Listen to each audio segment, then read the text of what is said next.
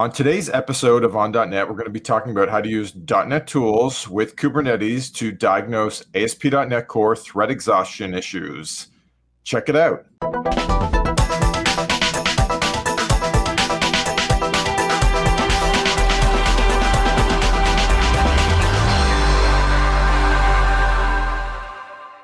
Hey, welcome to another episode of the On.NET Show. Today we're going to be talking about ASP.NET Core thread exhaustion issues uh, with Mike. Hey, welcome to the show, Mike. Thanks for uh, being on again. Yeah, absolutely. Thanks for having me, Rich. Uh, yeah, so um, how about you tell us first, like what, uh, actually, first introduce yourself and then tell us what thread pool exhaustion issues even are. Absolutely. So, uh, my name's Mike Rousos. I'm an engineer on the .NET Customer Engagement team. We're a customer-facing piece of the product team who help to make sure that customers are able to get started successfully with new .NET and Azure app development offerings. Um, so today I thought I'd talk about thread pool exhaustion because it's a common performance problem we see in .NET Core apps and so I thought, hey, let's just take 10 minutes, walk through the easy ways you can diagnose these sorts of problems using the .NET CLI tools in Visual Studio.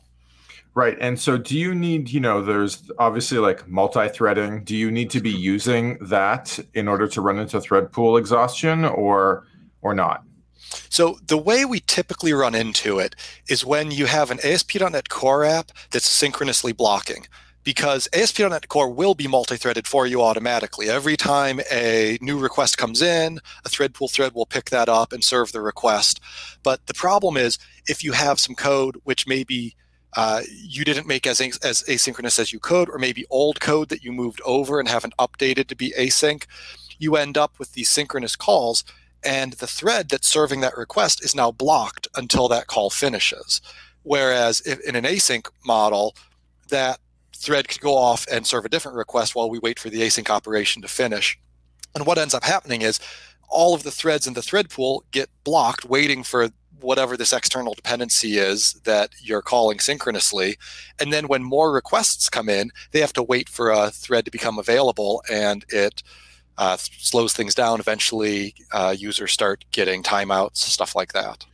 Right. So maybe uh, a simple example would be uh, you know, we have these synchronous um, file APIs. Like if on every request, if you're opening up a, you know, 200 megabyte JSON file with the synchronous APIs yep. and then blocking on that uh, being loaded before you process it, I assume that would kind of lead to this sort of problem. Yeah, that's that's the sort of thing that we see. In fact, I've got a demo we're going to look at where I'm making a call to a database, and I even tossed in like a task dot uh, delay just to make sure it was nice and slow. But any sort of you know external data access typically is where you hit this. Yep. Okay. Well, how about we just jump right to that? All right. Perfect. Um, let's go ahead and get my screen shared, and we will take a look. So one of the reasons that this issue in particular is interesting, I think, is because sometimes you don't realize you have this issue when you're just testing locally on a dev machine or in a staging environment without a lot of load. It comes up when you do more perf or reliability testing or when you go to production and you have a lot more users. And at that point, you're usually running someplace other than uh, an environment like what you developed on. A lot of customers nowadays are running on Linux or uh, in, in Docker containers and Kubernetes, and it makes it a little bit trickier to diagnose. So I wanted to show off some of the tools we have for collecting diagnostics in those scenarios. So enable to uh, so that we can do that, I've set up an AKS cluster and I have a demo app. It's very simple running there. So if I do a kube control.get deployments, you'll see that we've got a deployment called scenario one. Give it a minute. There it goes. And within that, we have uh, a single pod which is hosting our app. So let's suppose that we already know that this app is working well when I test it on my dev box, but when we get a lot of users sort of concurrently hitting it, things start to slow down as more users come online. And we want to figure out what's going on. One of the easy ways you can sort of get a high level overview of what's happening in your app is to use the .NET Counters tool, which is a cross-platform command line tool that shows event counter information, similar to like perf counter information, on .NET processes. So I'm actually going to exec into the uh, Kubernetes uh, container here, and we're going to run that tool so that we can get an idea of what might be causing our app to slow down in this case. We're going to exec into that pod. Now, this this means that we would have had to have deployed that tool to that um, into that container when we built it. Good question. So that used to be how you did it because we installed the tool using the .NET SDK. About well, I don't know, six, nine months ago, improvements were made to the .NET CLI tools so that they can just be downloaded directly from the internet now. So I didn't install it here. Um, okay, that's how perfect. I used to do it. But nowadays, you don't have to worry about that because that was always a hassle. People would get into their production environments; they didn't have the SDK, and it was it was always a pain. So in this case, I'm able to just I'll just make a new folder to keep things neat. But I can go into the tools folder.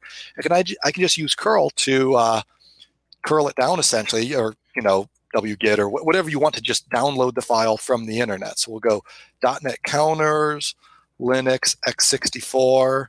We'll say we'll call it .NET counters here. And that's all you need to do to install the tool. So it's a lot easier than it used to be. Uh, we'll go ahead and mark it as executable so that we can run it. And then uh, it's got a, a, couple different commands. Uh, sometimes you'll start with a .NET counters PS to see the managed processes that are running that you could monitor. And in this case, we've just got process one because we're just running in a Docker container. Uh, so we'll go ahead and just do a .NET counters monitor on process one, and that's going to show us these event counters. Now, I'm just using the default set, which is going to be the runtime event counters. So we get things like CPU usage, some uh, garbage collector information, uh, the different generation heap sizes and frequencies. We get um, thread pool information, which is going to be interesting for this investigation, information on lock contention, JITted methods, all sorts of stuff. It's a really useful tool for getting a high level overview of the health of your app. There are also other sets of counters you can use to get information that would be ASP.NET Core specific. So you can opt into ASP.NET Core counters to see informations on like uh, response times, uh, stuff like that. And you can even enable your own custom event counters. If you've instrumented your app using event counters, then you can enable those with .NET counters as well, so you can watch those metrics in real time as well. So we're watching this right now. Everything's sort of in a steady state. Nothing's happening really. Um, no CPU usage, no real memory usage. So let's go ahead and apply a load. I'm going to use Siege, which is a command line tool, to just simulate 100 concurrent users for one minute hitting this product category endpoint. The product category endpoint just goes out and gets information on product categories from a sample AdventureWorks database. So if we come back to .NET counters and look, you can see we still have no CPU usage. Allocation rate is low and steady. There's no GCs happening. The only thing that's interesting here is we see this thread pool thread count is sort of monotonically increasing at a very steady rate. And that's a red flag. The fact that we have a lot of stuff in the thread pool queue kind of makes sense because we've got 100 concurrent users all sending requests. But we shouldn't be increasing the thread pool count like this. In, in an ideal ASP.NET Core application, everything runs asynchronously, so a very small number of threads can serve a large number of requests. That's not what we're seeing here. We're seeing that as time goes on, the uh, runtime is expanding the thread pool as quickly as possible to handle these incoming requests.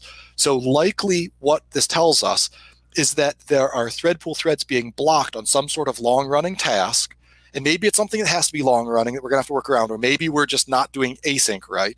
But thread pool threads are getting blocked, and we're needing to add additional ones. You can see in the end, um, our uh, our transaction rate was was quite low, which is uh, problematic. This is a simple app that should have hundreds or thousands of requests per second. So now that we've identified that the thread pool is needing to add a lot of threads, how can we make, make take that next step and understand why that's happening? Uh, for that, it's actually a very easy problem to solve. There are other performance problems that are harder. This one, you've got a lot of thread pool threads and they're all stopped waiting for something. So all you need to do is collect a dump that's going to let you look at those call stacks and see what they're waiting on. So for that, we have another CLI tool which is super useful because it's a cross-platform tool, just like .NET counters that you can use right from the command line when you're SSH'd into a container or anywhere. And that's going to be our .NET uh, dump tool. So if I do a, let's see, do I have it? Uh, let's see, I'm looking for .NET dump. There we go. So it's same as .NET counters. I'm going to curl down .NET dump uh, locally, although right, and that, and that's from uh, some Microsoft owned endpoint. Like this isn't It is. random software on the internet. No, it is not. It is not random software on the internet. I forget where a, this particular aka.ms redirects to, Yeah, but it is a Microsoft owned one, which I know is important for a lot of customers because in their production environments, they're not able to hit just any internet site. But this does resolve to a fairly official Microsoft one, which I'd have to go look up. actually, do you know you can use dash v Let's try it. on curl? Uh huh. Lowercase v. Yeah, just beside the L. Yeah. Haven't tried that. Let's let's take a look. Okay. Download.visualstudio.microsoft.com. It looks like so. You know, it ends in a Microsoft.com. So uh, you know, it, We're good to go. Yeah. You're good to go. Awesome. So let's go ahead and use that. So once again, I'm going to apply some load. And uh, so if you're not familiar with .NET Dump, it's an easy to use uh, command line tool which allows you to collect manage dumps and also analyze them. So in, in this case, I'm going to bring it back to Windows because Visual Studio makes this really easy. But if you needed to analyze the dump right there in your production environment, you could use the .NET dump analyze command to open it up in the command line and use SOS commands to explore the dump that way as well. So there's a lot of options. But what we're going to do is we're going to do .NET dump collect. We're going to collect a dump for process one. There are different types of dumps you can collect, but the default uh, full dump is is fine in this case. And so that just writes it to disk. Okay, this is still running, so that's good. And so now at this point, we've got uh, a dump here, and it's fairly large. It's 800 megs, so I'm not going to copy it to my dev machine live because that'd probably kill our uh, our online session here. But instead, I've got a dump that I copied earlier with from this exact same scenario. So we're going to go ahead and take a look at that one. And, and and what was the mechanism by which you did that copy? Ah, good question. So because it's in Kubernetes, I can do kube controlled uh, CP to copy files out of the containers. If it was just a Docker environment, it could be a Docker CP. If this was some other Linux environment, you'd copy it with whatever mechanisms made sense for that environment. Right. So you used the the standard Docker mechanism for this. Exactly. Okay. Exactly. Yep. Not, nothing special about that. Um, and I was going to show that you can analyze with .NET Dump. I forgot while I was exec into my container, but that's you know there's really nothing to see there. You do a .NET Dump analyze, and then you can run SOS commands like CLR threads to list the managed threads or CLR stack to see the stacks. But a better way to do it is to do it in Visual Studio. So um, you can see here we've got a dump. It's a little bit smaller. I must have gathered it slightly earlier, but it, it's the same exact scenario. The one thing I'm going to do first is I want to make sure we have all the symbols and debugging files we need to get the best possible experience. If I were to open up like this, Visual Studio would show me stacks, it would give me some information, but I can get more information by making sure that I have all of the necessary files present. So the first one I'm going to want is I am actually going to do a kube control copy because I want to make sure that we have symbols for my app so that we can associate uh, locations in code with you know source uh, lines so that I can go and see where exactly in my source the, the problem may have been uh, coming from. So I know that I deployed my app to the app folder and let's see it was target app.pdb. We're going to copy target app.pdb locally. And then the other thing that I'm going to do uh, is I'm going to use the .NET Symbols tool, which is a, yet another CLI tool that allows us to go out to Microsoft Symbol servers and download uh, debugging files like DAC and DBI files for arbitrary dumps. And this is this is very useful because we can use this. We can say dash debugging to say that we want debugging files like that DAC and DBI, and we can say host only to say that we want the .NET host. And then we just specify the dump that we want these for, and this is oh, uh, okay, maybe, probably I've got the wrong uh, file name. So let's try again. Host only, that one. Well, No, no, I think it's .NET symbols that. yes, it is. I have an S that I don't need. Thank you, Rich. There we go. All right. So, so now we're downloading these. Uh, if you were to have built your own .NET uh, framework and runtime, you would just you know have to get these yourself. But as long as you're using one that Microsoft built, these are all available. So we've got the stuff all locally now. So now we can open this dump any way we want. We can use .NET Dump. We can use WinDBG. Uh, on Linux, it would be LLDB. Uh, but really, the best experience nowadays is Visual Studio. It used to be that Visual Studio would only open the Windows dumps, but now, just continue without code, we have the ability to open uh, Linux dumps on Visual Studio as well and get that uh, nice debugging experience that people are used to. So let's go ahead. I'm just going to drag and drop this thing so I know where it came from. We've got our, our dump here. Wow. Opened up with VS. That looks pretty straightforward. It's very straightforward. This is this is an easy scenario. It's just a matter of knowing that these tools have these capabilities. So you got here the modules that are loaded, information on the dump file. So we're going to go ahead and debug managed. And as soon as it starts debugging managed code, it's going to jump right in and we can see uh, we've got call stack information. Here's a list of threads. And you can see we've got, you know, a few dozen threads. So I could very easily just start navigating between these different threads and looking at the call stacks. And from that, I could probably figure out where the problem is that's causing the threads to all be blocked. But there's an even easier way to look at this. If we go to the debug menu and go into Windows, go to parallel stacks, the parallel stacks view in Visual Studio is a really nice visualization of the overall uh, state of threads in the app that you're debugging in this in this dump. It, it, gives a nice sort of macro view of what's happening, and then from there you can drill down into things that are interesting. So in this case, you can see even though we had dozens of threads, there's really only a few things shown here. We've got a couple of main threads, a few things that were spawned out of thread helper.threadstart, and then you can see it groups together threads with similar call stacks. So we have 36 threads that all share this call stack, and then they split off into one of these two very similar um, set of calls. And so if we if we zoom in a little bit here, so it's obvious, you can see we have some highlighted um, stack frames, which are the ones we have symbols for. So we've got some stuff in, in the .NET framework itself, but right here at the top of the stack, we have category repository get all categories, which I know is one of the APIs from my app. I recognize that here. And so this is likely where the problem is. As I hover over it, you can see the different threads which make up this collection of 36. So I can click on any one of these. Probably we can click on a couple and just make sure they're all doing the same thing, but this, the, the call stack's exactly the same. So any of these are going to be similar. So I can select that. And now, move this out of the way, we will have moved over so that we're looking at uh, that particular thread, and we can see the call stack. We can see, uh, if I go to locals, I can see any locals information here, like what's going on in this repository object. Here's my SQL connection.